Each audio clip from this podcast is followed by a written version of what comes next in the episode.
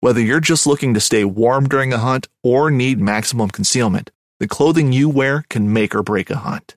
At MidwayUSA.com, we understand hunting clothing has come a long way with more meticulously crafted camo patterns, advanced scent control technologies, and weatherproof options to withstand the elements. Hunters have to wait until their favorite season, but shouldn't wait on gear, which is why Midway USA offers super fast shipping. When you're ready for your next system, log on to MidwayUSA.com. Fishing like a local isn't just about catching fish. It's about connecting with the environment and the people who call it home. It's about hearing the stories and traditions that have been passed down for generations, and sharing unforgettable moments with the people you meet along the way. Fishing like a local is having an experience that stays with you forever. And with Fishing Booker, you can experience it too, no matter where you are. Discover your next adventure on Fishing Booker. This upcoming concert season will be all about the boots, and Tecovas is your stop for the best in Western style. Tecovas has seasonal and limited edition offerings this spring and summer, including men's and women's boots, apparel, hats, bags, and more.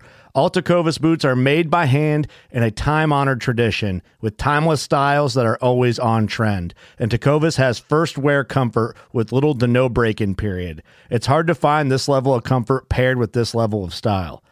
Stop by your local Tecovas store, have a complimentary drink or two, that's WCB style, and shop new styles. The smell of fresh leather and friendly staff are at your service. Many stores even have leather custom branding to make your boots truly personalized, and with regular live music and events, there's no in-store experience like it. If you can't make it into a store, just visit Tecovas.com, that's Tecovas.com. They offer free shipping on all boots, as well as free returns and exchanges, and ship right to your door. Go to Tecovas.com and find your new favorite pair of boots today.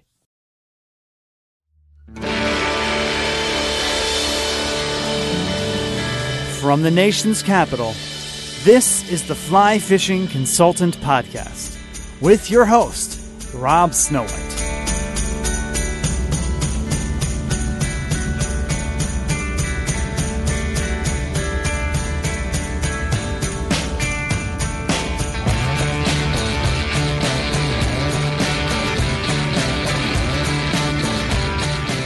This is the 9th year and the 220th episode of the Fly Fishing Consultant Podcast. We sit down with Joe Bragg and discuss tight-line Euro-style nymphs. Joe has a better way of explaining this style of fly than I have heard on YouTube videos, read in articles, or heard on other podcasts. This episode is brought to you by FlyShack.com and their brand of saber hooks. You can purchase them online, $6.99 for 100. The upcoming Lancaster show, you can buy them in person, $7 per 100. They come in a variety of colors, styles, barbed and barbless, and I trust them. This is the hook I use the most in my fly tying. So we're going to talk to Joe, and we're going to learn a whole new style of flies, and you can buy the hooks and material at flyshack.com. We have with us Joe Bragg. I met Joe literally a year ago tonight at the Somerset or Edison show. And one thing Joe's been able to do is explain to me the whole jig nymphing better than I've heard it on other podcasts. I've read about it. He seems to be the source. He explains it better than others. So that's why I've invited Joe on today. And Joe, for the listeners that don't know you, what's the celebrity you most resemble? It'd probably have to be someone who's not in the fly fishing world. When I was in college, everyone called me Bertier from Remember the Titans because they said that's who I look like. So, and you're a big dude. How tall are you? 6'5". And when I met Joe, he pulls out this fly box. It's full of these flies the size of ice cream sundae sprinkles, and like a dude this big is tying flies that small. It was impressive. Well, thanks. Yeah, man. All right, so you're up in West Virginia right now, right? The mountain state. Yeah, pepperoni rolls, right? At the gas stations. Absolutely. Yeah, pepperoni rolls, man. We have to have something that makes us stand out, and it might as well be pepperoni rolls that came from the coal miners, so they could have something that didn't spoil in their lunch pails, man. Right on. All right, so when did fishing and outdoor life sort of come into your life? You know, when you're growing up in West Virginia, you know, we're always knocked for being a bunch of hillbillies, but the things that what people don't understand is that we have a plethora of outdoor, you know, woods and waters here, and some of the best on the East Coast. And so growing up, I hunted and fished with my dad and my uncles and everybody, and kind of, you know, that's what you look forward to, man. Hunting season was a freaking holiday. You didn't go to class on Monday during hunting season, and you waited for springtime to go trout fishing. Growing up into it, farm ponds was where I kind of got my birth into fly fishing. You know, my dad would tie on a dry fly, catch a little bluegill, and then it turned into bait fishing because the bluegill then got flung back out into the pond, and you waited for a bass to come along, and I can remember that happening so many different times. So that was kind of the birth for me into fly fishing. And then fly tying was in high school. I dated a girl whose dad had a bench, and I spent more time with him than I did her, and probably the reason why we didn't work out. But that's funny. That Christmas, I got a fly tying kit and started trying to tie flies. I still have some of the first ones that I tied, and they just they look bad. I mean, you'd have to catch a blind fish with it. But and I started tying spinner flies for my dad's spinning for trout, and it just kind of continued on from there until where it is now. And you're also a fireman. How did that play into your fishing time? Same thing. I grew up in the fire service. My dad, my uncle, an aunt, everybody was involved in the volunteer services. And for me, it was, you know, it's all I kind of ever wanted to do. I was blessed to be able to go play football in college and get an education, but I knew that I wanted to run into burning buildings and try to make a difference in a world that is changing so fast. And so a lot of times when we have downtime at work, you know, after dinner is our free time, because during the day we're in class or we're studying or we're working on things. I go back into an office and try to drum up an imagination of a fly or a nymph or whatever I can, and the next time I go fishing, put it to the water and see if it works. What was it like the first time you had to run into a burning building that was not a training one? Like, I've seen houses where they're abandoned and they'll just burn it to the ground and use that. It's a very different experience. You're going into something that is completely out of control. You know, a lot of people don't understand that the fire does breathe. You know, it uses living oxygen. It is, and it's a force that is much like a flood or anything. And when you go into something that is superheated, you know, in upwards of, you know, 1,100 degrees, and much like a cop taking a weapon into a gunfight, you know, that is our weapon. We bring the hoses in and try to stop it where it is. And our main purpose is to save life and property. And, you know, I'm really fortunate enough to have found my calling in this world between the fire department and fly fishing. And, you know, one complements the other. And I'm sure we'll get into that. And that's kind of where fly fishing is for me. That's my way of stepping away from the things that you know we can see on a daily basis, and kind of letting it flow, you know, down the stream and letting it go. But being inside of a burning building it's hot, you cannot see, and it is it's something that a lot of people it's hard to describe to them. It's like getting put on a roller coaster and turning the lights off, and then putting 800 degrees on top of that.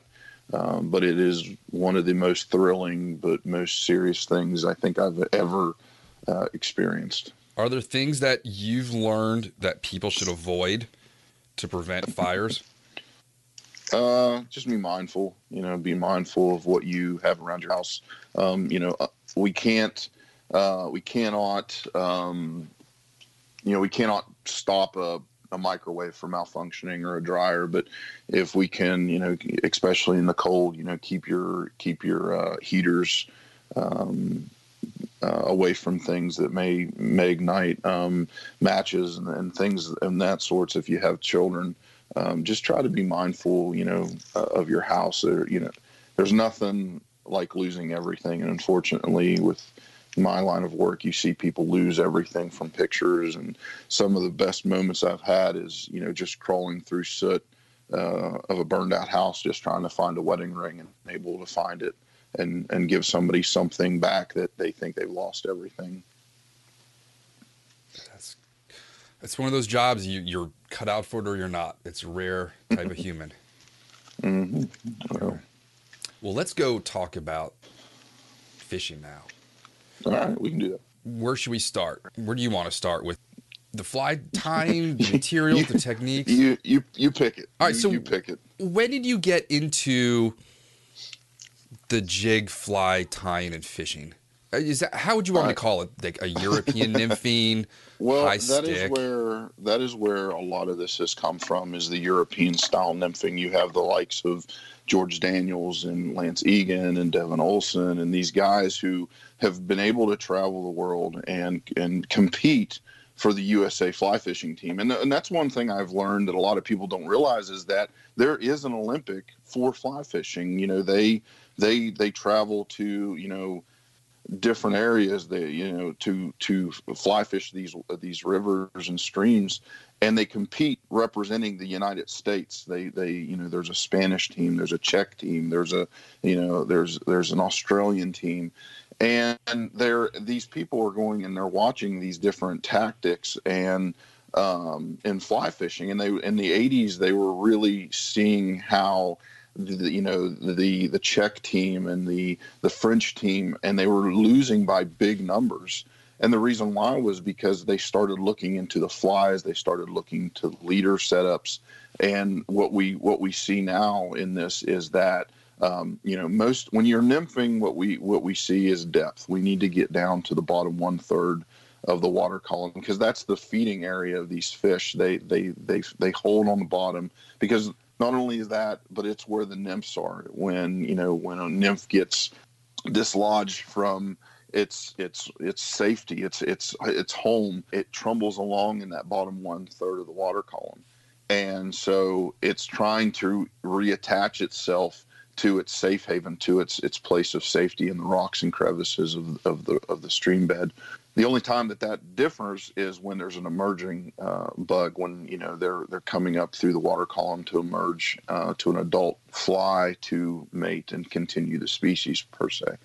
And so when they were looking at this, they started looking at, okay, well, how can we effectively get our nymphs to the bottom in a very quick manner and be able to get our drift in an effective line and pick up fish that are in that 1/3 area.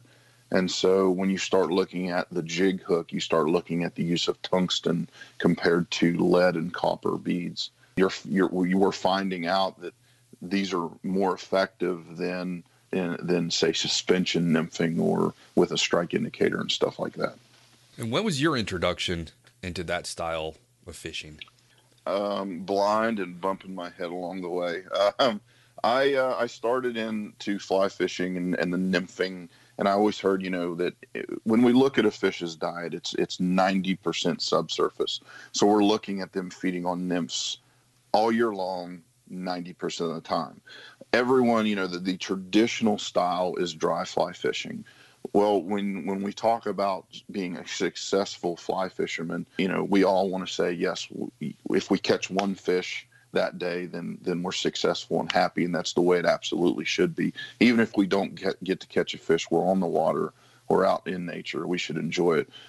When you start looking at over a year's time, a fish is 90% feeding on nymphs, 100%, 365 days a year.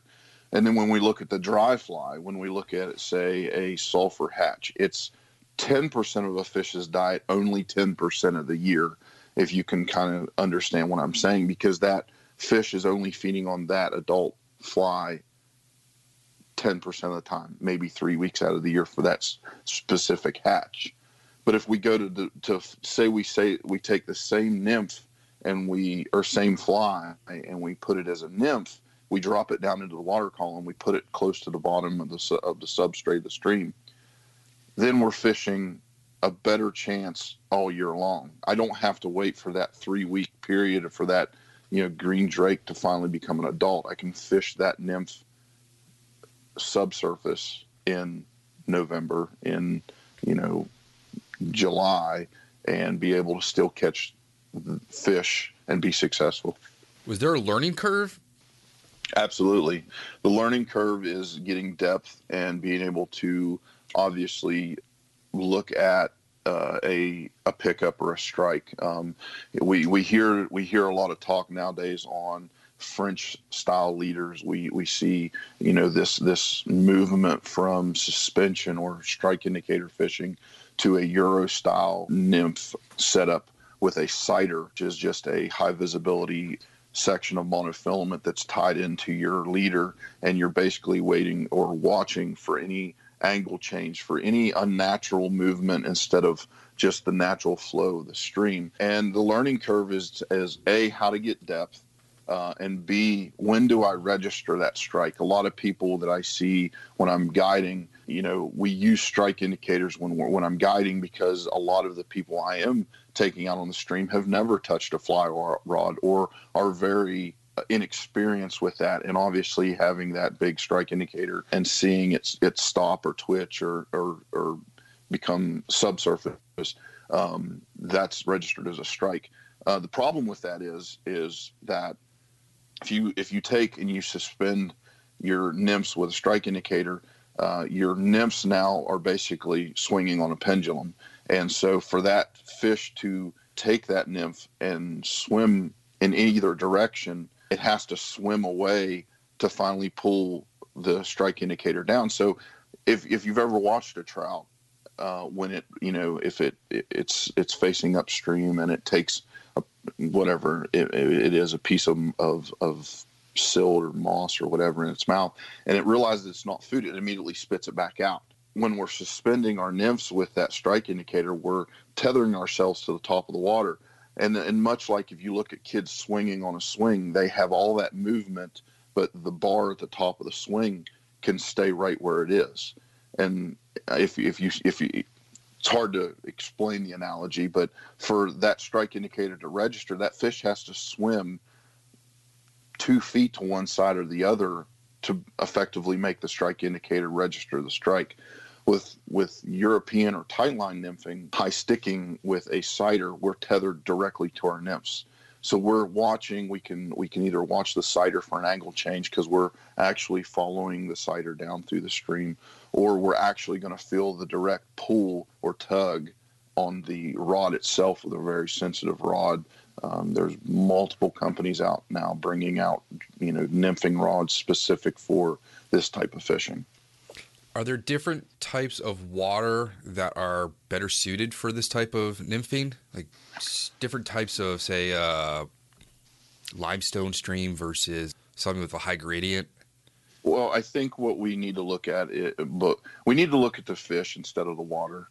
Most trout will always face upstream. And what I mean by most trout is if you have, say, an eddy that maybe the stream is flowing left to right, but because of that little eddy or that little pool, the water now is flowing right to left, and the fish will always face the way that the food's coming to them. What most people don't realize about trout is that trout are lazy fish. They don't want to waste a lot of energy for a meal that has less calories. So let's look at, say, a cicada. When we have a cicada hatch compared to a small, betis nymph, okay?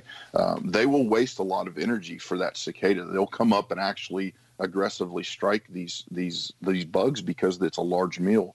They can burn some calories to try to get up to that meal. When it's a nymph, because of the flow of the water, it's constantly bringing food to them. So all they have to do is they find a soft area behind a rock, or even in front of a rock where there's a nice little cushion. Transitional lines between flow, that is what we call soft water, water that you see fast and then slows toward a bank or somewhere where there's some structure that slows that water down, because it's not beating they're beating on their bodies a lot. They basically can try to tread water and watch that food come to them, and then the only thing they have to do is decide, do I eat this or do I not eat this? It's more about the presentation than it is really about the water. It's about presentation and understanding. If you have a high altitude, much like out west, you have a plethora of stoneflies because it's highly oxygenated. It doesn't out west. There's not a lot of pollution that can be in that water because it's all coming down off the Rockies. Out here on the East Coast, we sort of have the same thing, but we do not have the oxygenation levels that they do out west. Cooler water is another thing they have out west that we may not have. You know, here on the East Coast, we have little black sallies and little black stoneflies, but out west they have, you know, the salmon stonefly and stuff like that. So when you start looking at like, okay, well, this is a stream here, this is a stream here, this is a tailwater, this is a freestone, we need to look at the fish more so than and the structure of the stream and how the water's flowing compared to just looking at it as a whole. My analogy.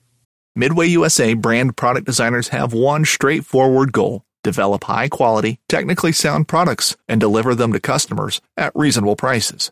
If you are immersed in the shooting sports industry and pay close attention to every single detail, you know our products are built right and stand up to everyday use. Who has shooting mats and range bag systems to hunting clothing and just about everything for the outdoors? Log on and shop 24/7 with super fast shipping. MidwayUSA.com. And this whole thing is when people ask me, well, I'm fishing this stretch of river, I say, look at it like a puzzle instead of a picture. Take each piece out of the puzzle and look at it, fish it correctly, and be able to get an effective drift, and you're going to pick up more fish than if you look at a whole stream and say, okay, this is a big pool, I'm going to fish this. Because then you're going to pick up fish that are in pocket water and in little runs, than going to a bigger pool where if it's a highly pressured stream, you're now trying to fish for fish that have, you know, in that week's time maybe had, I don't know, a dozen different nymphs that are tied from fishermen. But if you start looking at it like small little pieces of a puzzle and say, okay, well, I can see a small piece of pocket water behind that rock, you're going to start picking fish up that most people are not going to fish for because they're going to walk right past that. And I was guilty of that in the beginning. You know, I wanted to fish the easy water, but now, especially on the Savage River in Maryland, now I would much rather fish little pocket water, hard to get to places, because I realized that's where you're going to pick up fish a lot quicker than fishing the big pool that everybody likes to go to. How far are the casts you're making and the drift? I imagine it's more close in because the tight line. You want the line under the rod tip. With tight lining, what we're trying to limit the effect of is gravity. Anything that creates sag or anything in our line is going to effectively make us miss strikes because it's not keeping it tight. It's not keeping a direct line to the nymphs. And so when we start looking at how the Euro setup is, you know, you have short line nymphing, you have long line nymphing. When you start looking at, you know, I hear people use, you know, regular fly line, and there's some very good fishermen out there that are using strike indicators. You know, I have a friend that I fish with on a regular basis. He's a very good fisherman. He sticks to the strike indicators until we start talking about Euro nymphing and the breakdown of it. The thing what we need to realize is that, okay, if we start looking at the diameter of our fly line, you look at a weight forward line, that weight is out forward on the line. When you start looking at, you know, how the nymph lines that are coming out that are diametered at 0.022, we're effectively eliminating gravity. Say that one more time. The fly. You're eliminating. So if we use things like the competition nymph line where it's 0.022 in diameter and then neck it down to a cider that is 3X and then put 4X to 6X tippet on the end that goes directly to our flies, you can effectively make a longer cast out into a run or anything like that. When it comes to being short, if you can effectively fish a confident lie, where basically that means the fish feel very confident, they're safe, and it's short, then you can shorten that line up and go to more of a tight line, high sticking version of that. But if you're needing to cast at distance, then basically what you can do is you can grease it with some type of floating, your cider, and then cast it out a little farther. And basically what will happen is your cider will ride high on the water, and you will watch it for any type of twitch or directional change that is unnatural to the flow of the water. All right. What about when you hook the fish? What's your process? Are these rods more delicate? Are they harder to fight fish? No. You reel them in, you strip them in? So when you are, and I tight line them for not only small mountain stream trout, but also steelhead. The tackle's a little different, obviously, for steelhead. I'm going to go up in tippet to more of a 3X or 4X or to possibly even 5X. These rods are meant to be very sensitive. So they're going to be light, and the reason why they're light is because you're holding that rod out. You're holding it up off the water, and they need to be very balanced. I previously did work with Temple Fork Outfitters, and their drift rod matched with the correct reel balances in the cork. All of these rods, that is one of the biggest components, is because it needs to be balanced. The weight can't be too far out, it can't be too far back, because you will begin to feel it in your shoulder and in your back muscles, and it will, effectively. And the rest of the day, you're going to feel it, you're going to be sore, and it will mean less time on the water. When you're fighting a fish, it's especially trout, because that's what we're talking about here. You're basically going to try to do the same thing. You're going to keep a full C-shaped bend in the rod. You're not going to set it straight up, because you're going to see a lot of rods break that way. You're going to be to the side. You want to try to keep that fish off balance. If you keep a fish and where it's facing upstream or downstream, it's going to have its strength. But if you can keep it off balance, you can either use the current to be able to pull it to the bank and get it to the net, or get it to where it's tired, because we want to tire the fish out and then bring it to net effectively. So fight it to the side. This requires a great deal of paying attention to that line. There's no daydreaming when you're doing this. No, well, it's no daydreaming, but when you're on the water, what I think a lot of people forget is we fish for comfort. I would much rather in peace. While I'm fishing, it's a constant chess game. It's what is in the water, how am I going to fish it, and what angle am I going to fish it? Do I want to just jump down in the water and walk around? It's a chess game, but for me, I honestly feel some of the things that I deal with daily release and just flow down the water, much like you would if you dropped, your fly box. It would go flow until it either found a rock to stop on. But when you're looking at the line, you're looking at that cider, you're looking at that strike indicator. And I think the hardest thing for people to get over is to register a strike, to see that change in angle. Or if a fish takes it and starts to swim upstream, that angle change going upstream. With the European nymphing, when you get the flies out, you want to stop the rod high and you want to turn those flies over. You want them to enter the water first, because that effectively puts them to depth and puts them through the water column before the actual streams current starts to unnaturally pull them. Remember, these fish are seeing nymphs fly past them daily, and our nymphs have to resemble the same speed and depth and look as the rest of them. The fish are smart. They're lazy, but they're extremely smart. If something looks unnatural to them, they aren't going to eat it because, again, they've got all kind of bugs coming past them.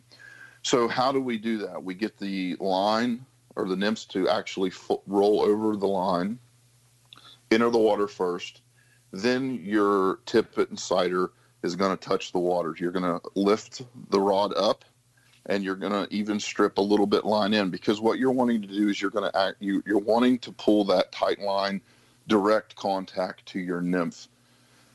Then as the flow starts to affect the nymphs in the most natural possible way, you're going to slightly you're not going to pull your nymphs, but you're going to lead them just slightly, keeping that direct contact to the nymphs. Any angle change is an immediate set. If you don't have a fish, if say you've touched bottom, you're going to immediately go into an oval cast or a tuck cast, which means effectively keeping your nymphs in the water longer. And if it is a fish, then it's a hookup. If it isn't a fish, we're just back up into the run and we're starting our drift again. I think I'm ready to start picking apart the actual flies themselves now. All right. So why a jig-shaped hook? Is that specifically to get the bead on there? So with the jigs, first let's look at the beads that we're talking about. We're talking about using tungsten beads. You can go out and you can buy nickel beads, you can buy lead beads, you can look at copper beads, but let's kind of break this down. When you're looking at density, water is 1. We know that if it's less than 1, then it floats. If it's more than 1, then it sinks, correct? We learned that in school. When we look at numbers, we look at nickel is 8.8. So it sinks. Lead is 11.34. Copper is 8.9. Tungsten is 19.6 times greater than water. So why do we use tungsten? Well, the only other metals that we can go to is uranium, plutonium, and platinum, which is at 18.9, 19.8, and 21.4. I don't know about you, but I don't want to use any of that stuff for my beads. You got to steal that from the Libyans. Yeah. So that's why we use tungsten. It's the best metal that we can use for our beads to effectively get depth and then set up the drift or in the feeding lie that we want. So when we look at the jig hook allows the weight to be displaced to the top. When you take a slotted tungsten bead, you slide it onto a jig hook, and you push it forward, you're going to see that the bead actually sets and rides high on the hook itself. The reason why is because when it gets into the water, it's actually going to ride hook up.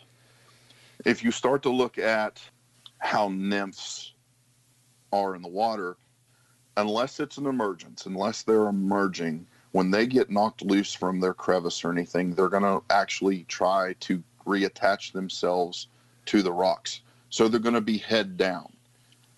Putting the jig hook or the slotted tungsten bead on the jig hook, it is going to let the nymph ride hook down or hook up, meaning that it's going to be head down.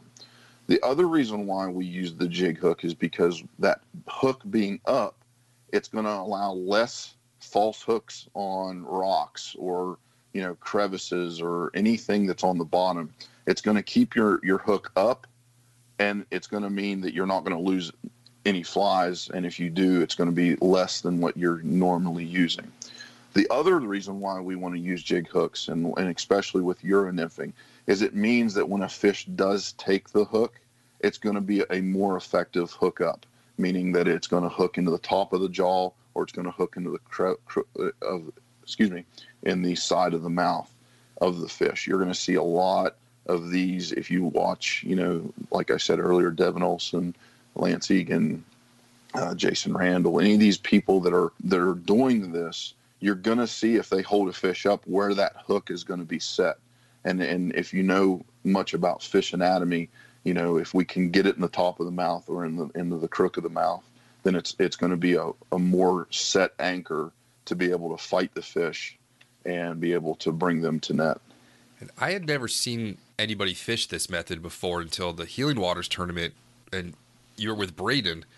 Mm-hmm. I couldn't believe how far that fly bounced along the bottom and never fouled. in that rocky water. And I was just sitting there. That's when I was like, I need to get you on. I've never seen anything like it. I'm very naive to this style of fishing. Right. And if you start to look at it and you start to break down the whys, wheres, and hows of, you know, European-style nymphing or just simply fishing with these types of hooks and these types of beads, then you're going to see more hookups. You know, there's plenty of information out there. George Daniels writes, had just wrote an amazing book. Devin Olson just come out with a book. Jason Randall, who I've been very fortunate enough to become very good friends with, he has Nymph Masters out. You know, Devin Olson and Lance Egan came out with two DVDs. One is called Modern Nymphing, and then the other one is called Modern Nymphing Elevated.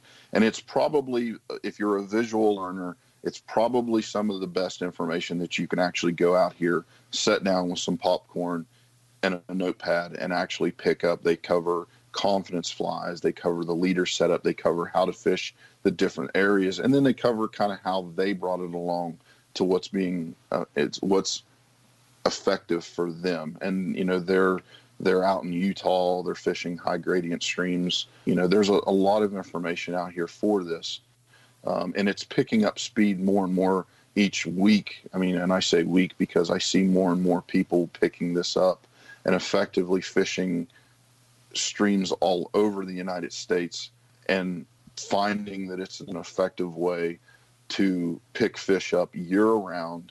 You know, there dry flies, dry droppers, streamers, it absolutely has its place. But if you want to become a better fisherman, you want to have better fish numbers, then absolutely break into the tight line Euro-style nymphing game. You'll definitely find that you'll pick up fish more in hard places like pocket water than and how to fish them.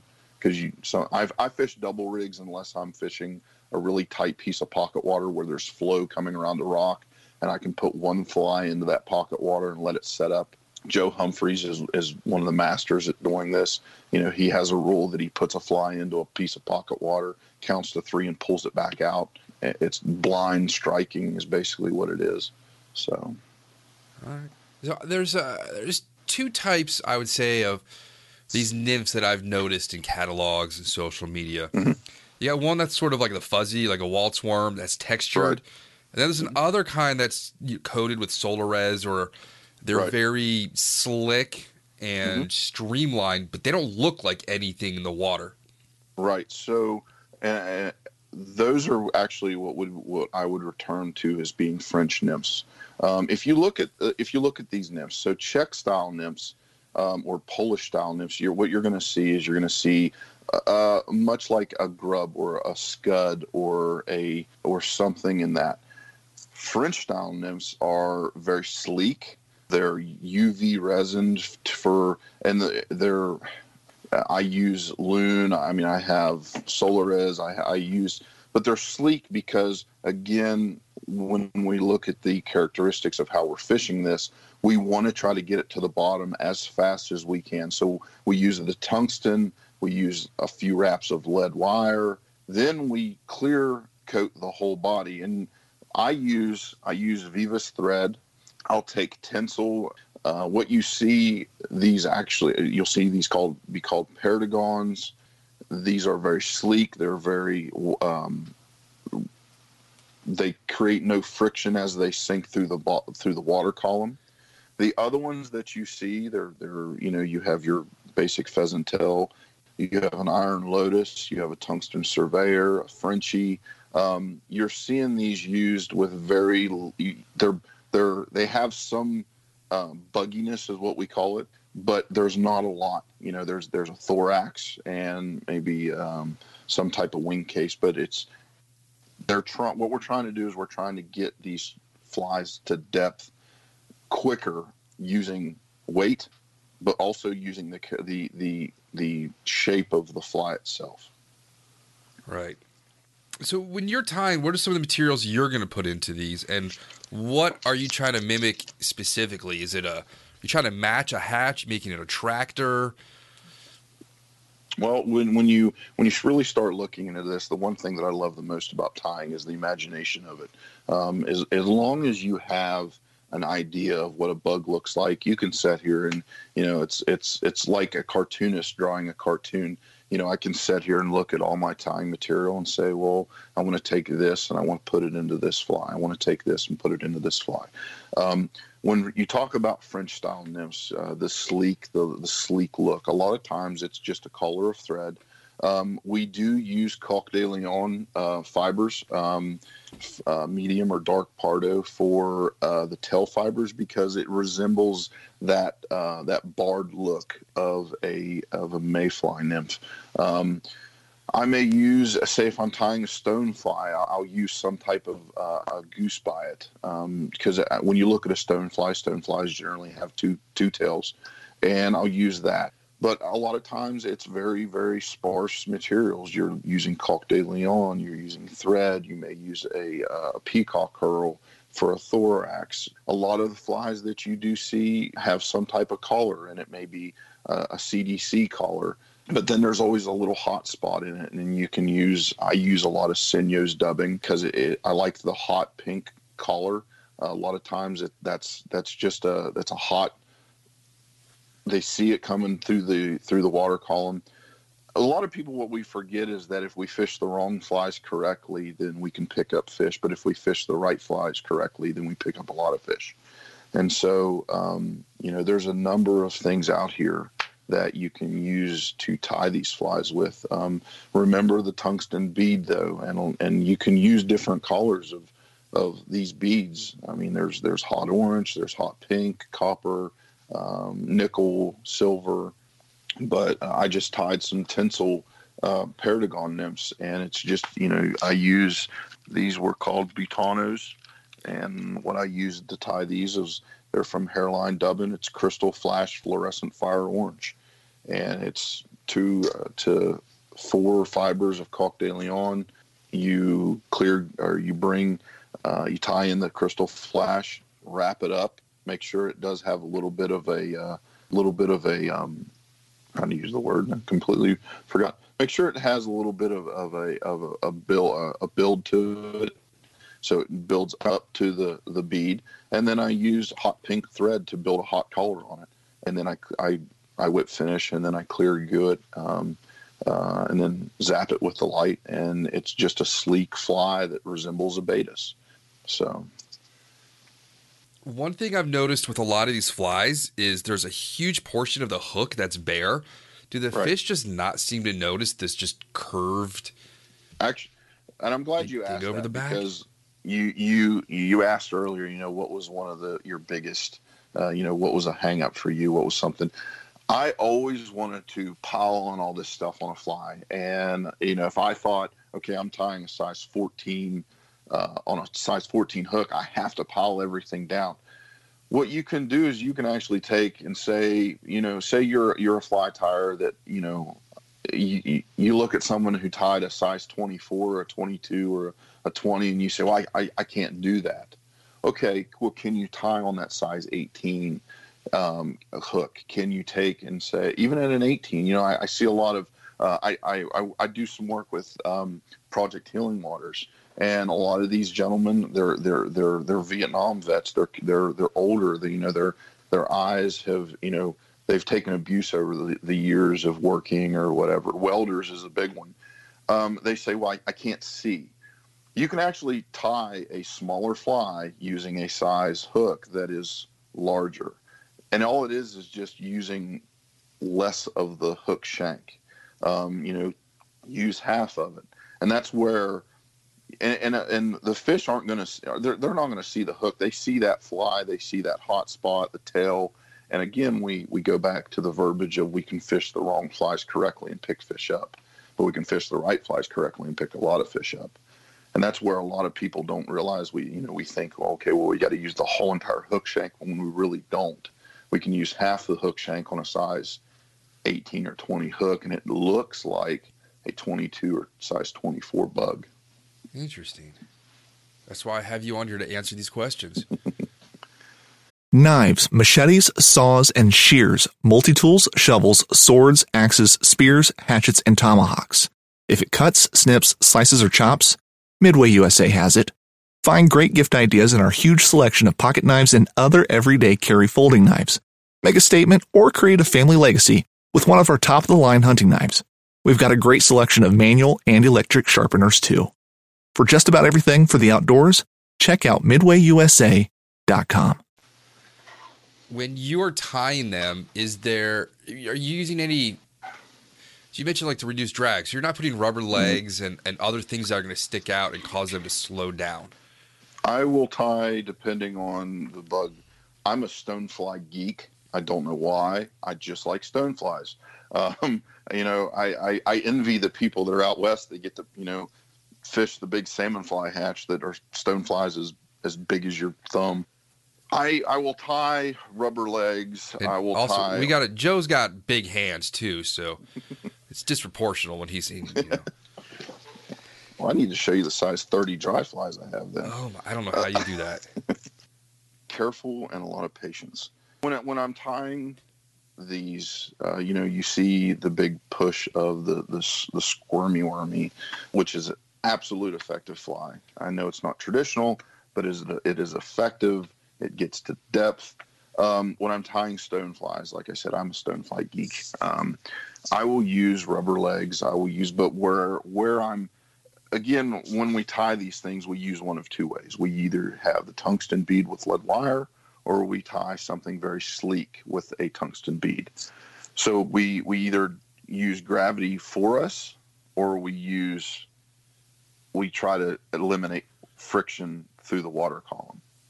So my stoneflies, I absolutely will use some type of rubber leg material. I'll use if I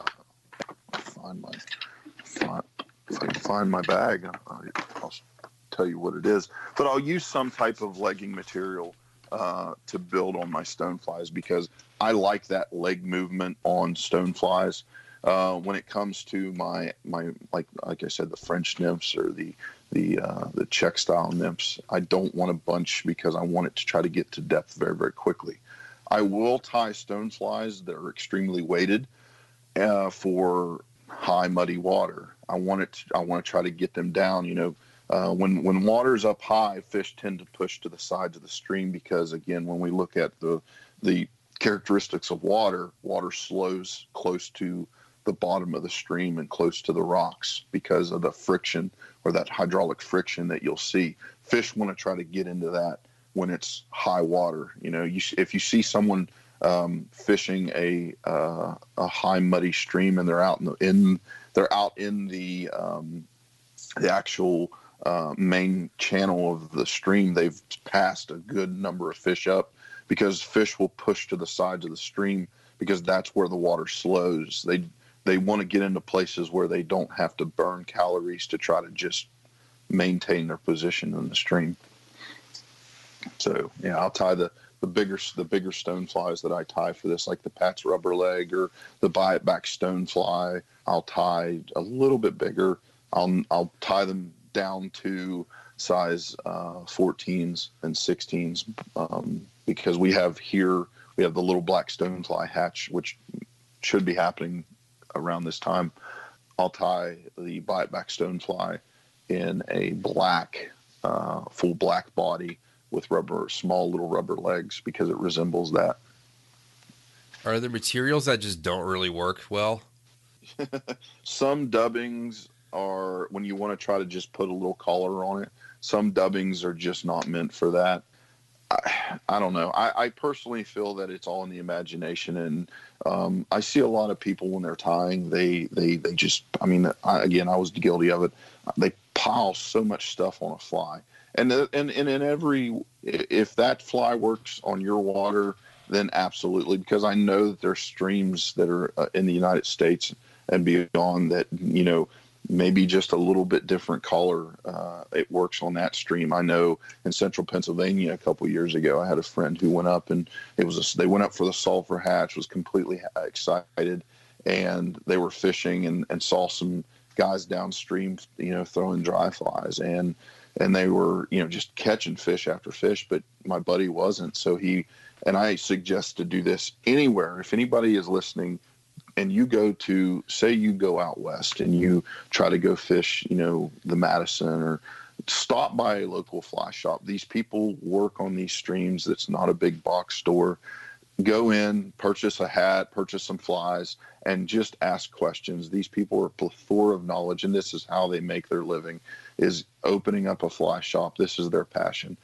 They know the bugs that are working on this stream. They know that the different color variations, one may, you know, it may be a orange fly that you think is working, but it may be like a peach orange that's actually what's working on that stream. Just some dubbing is just too bulky for what we're trying to tie. Some threads are just too big and cord-like to try to build up a hot collar on it. So yeah, it's a trial and error. It really is. Anything else about this style of fishing that you think we should know that we haven't covered? Have fun with it. I mean, you know, obviously it's good enough for the Euro or for the Olympic team. Have fun with it.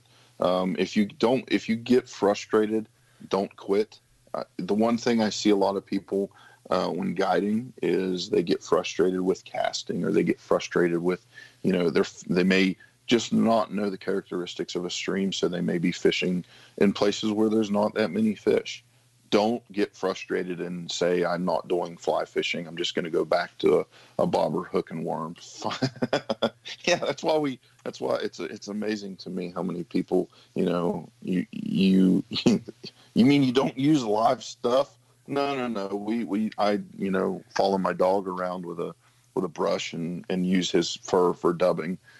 And that's kind of, it's a joke, but in the beginning, that's pretty much what people did. You know, they would get a dog and they'd pull the hair off the dog, or they'd get the chicken or the turkey feather on the ground.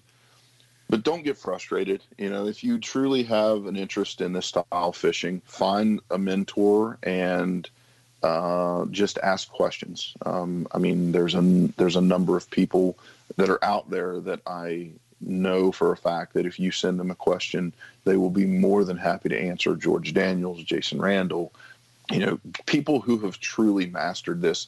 I still am learning about this every single day.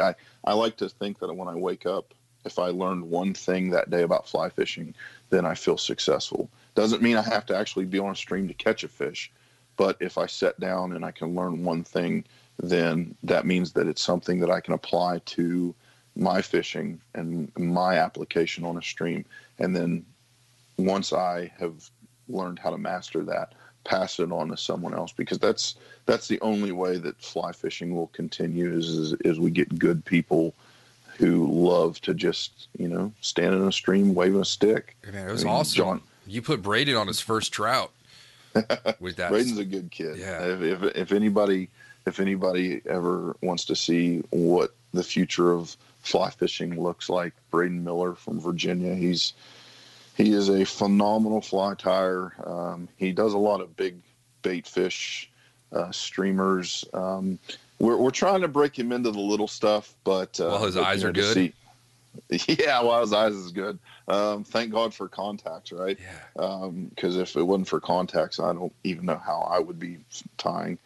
But Braden's a good kid. You know, he's what the future holds, and I know that I've personally seen him take a kid into his booth, just actually at the Virginia show, and teach him how to tie a fly. So, you know, he understands what it's going to take to continue this great sport of ours. You know, he loves it for what it is. It's not always about catching a fish. It's about understanding why we, you know, sit down and tie a fly thinking about a fish. You know, it's about all that. All right. So we talked about earlier, how does fly fishing help you with such a high stress level job?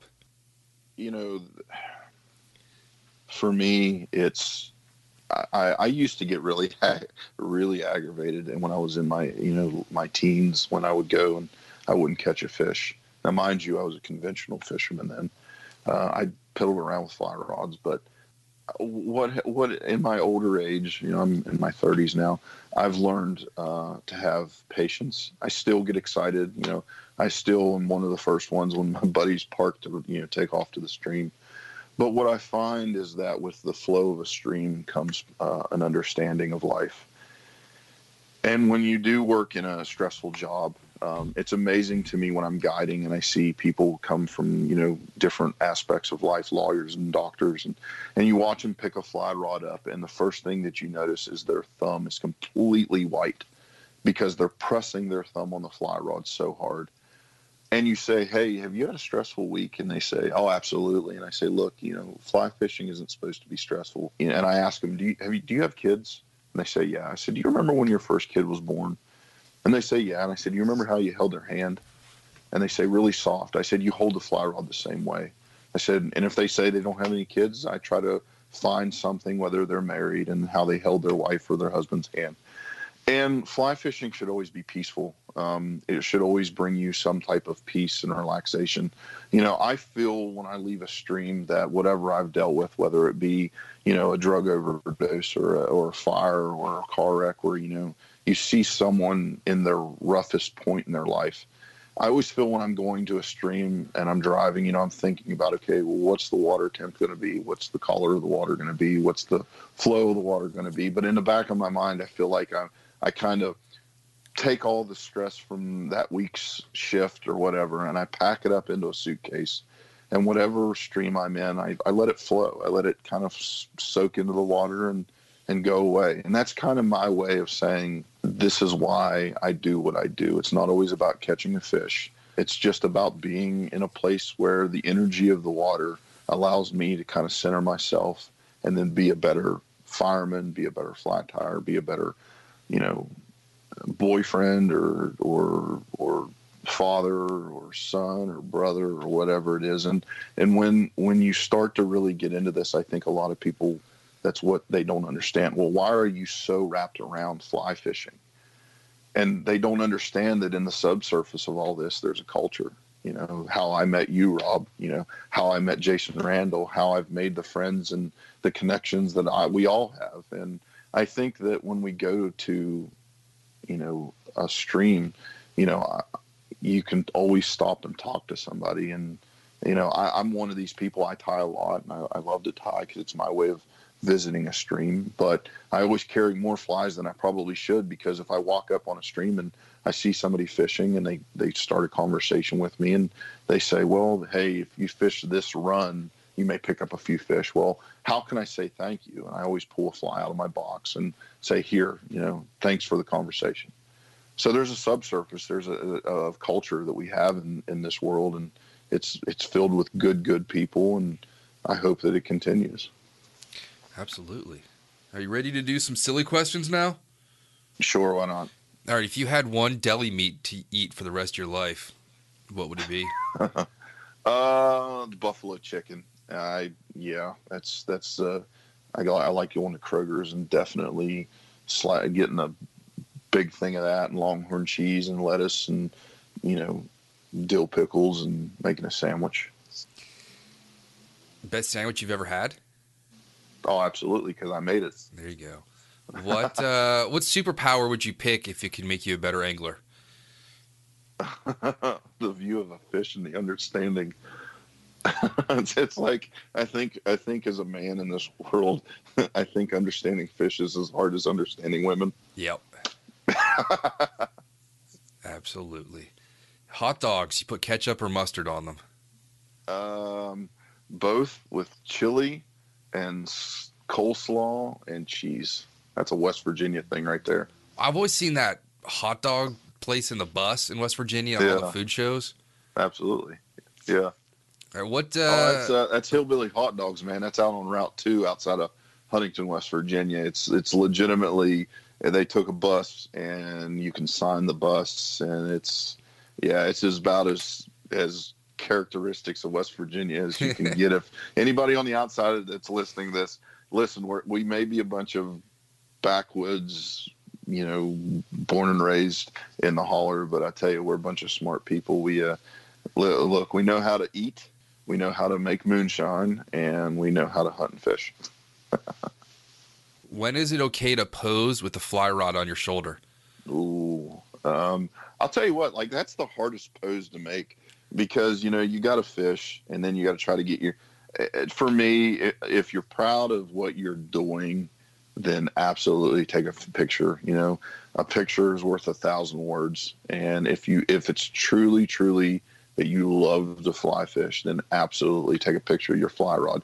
You know, you've worked hard for it, to pay for that fly rod. So take a picture of it. I don't care. I see people always saying, you know, well, it's the picture. And look, that guy's fishing. As long as he's doing ethically, let him take whatever picture he wants. There you go. What advice would you tell someone just getting started in fishing? I guess that'd be don't get frustrated.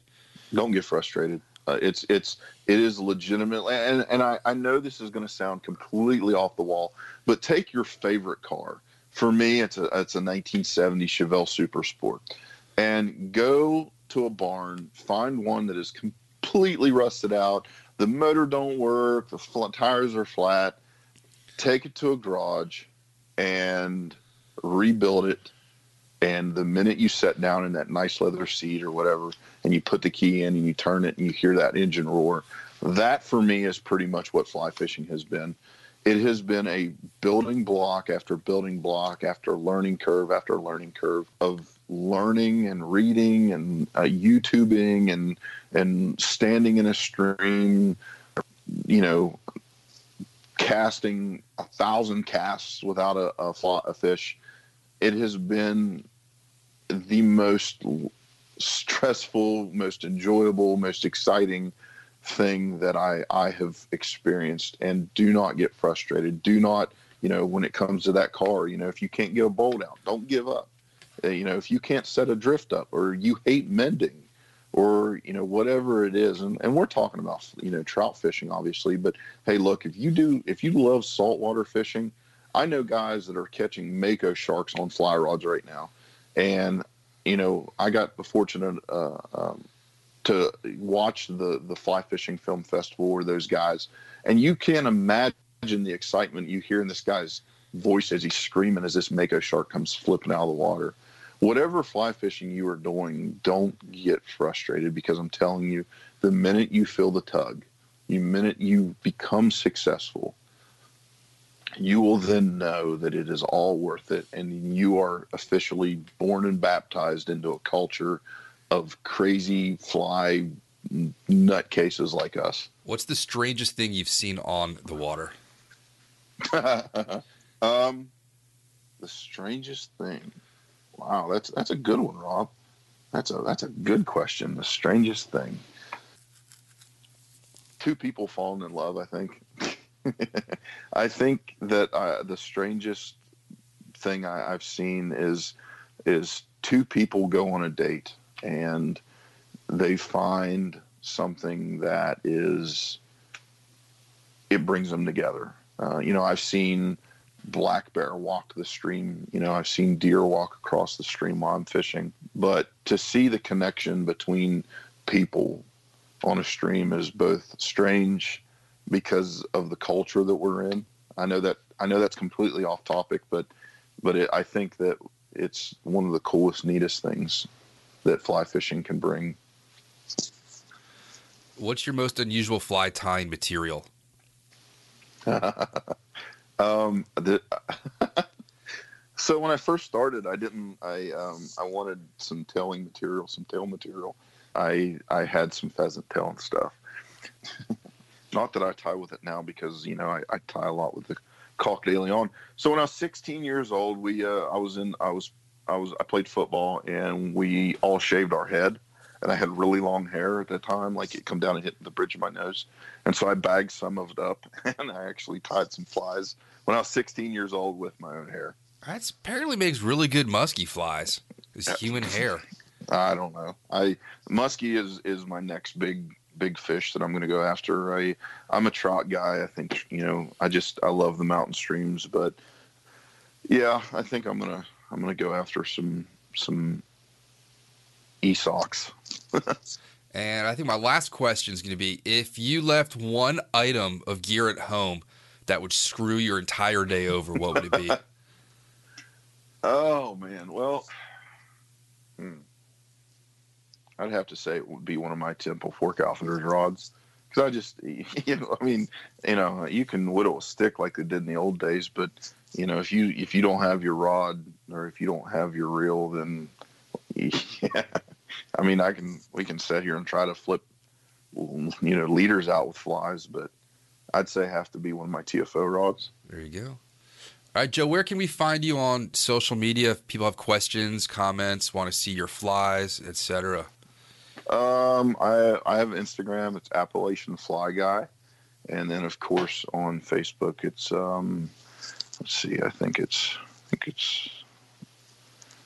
it is Joe Bragg. The picture is of me and my girlfriend, and then the backdrop is me and my daughter. All right. Mm-hmm. Well, enjoy your snowy Thursday. Absolutely. I'm looking forward to we've been watching the ice form in the Erie Tribs, so no steelhead, no brown fishing for a while. So I don't know. I may go chasing natives or some trout down on the Elk River sometime soon.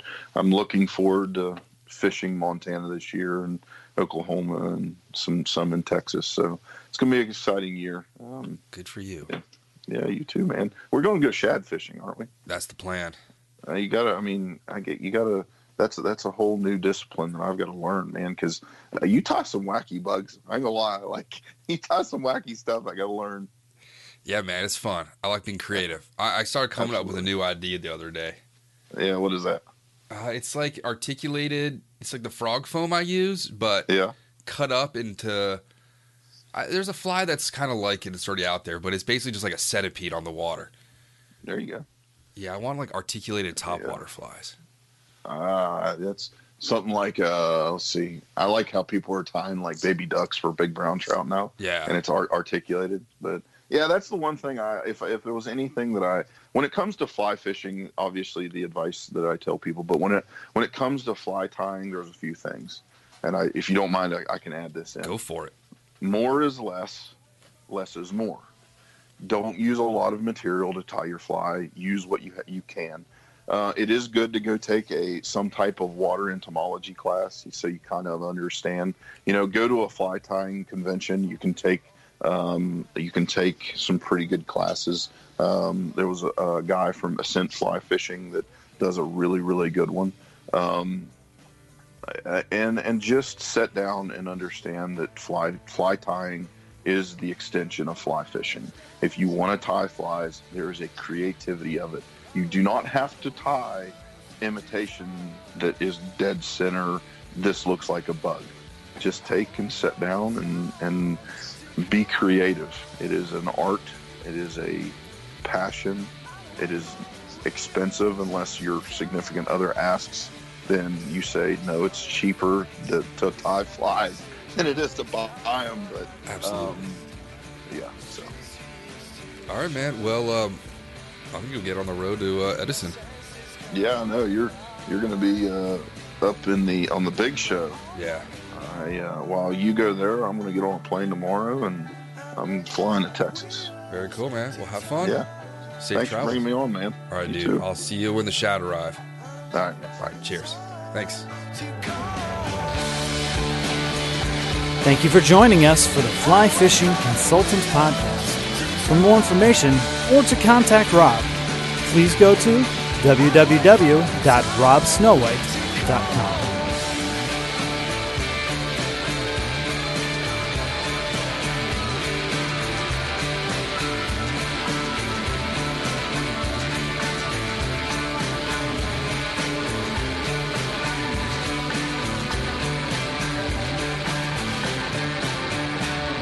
This podcast is brought to you by Freestone Productions at freestoneproductions.com.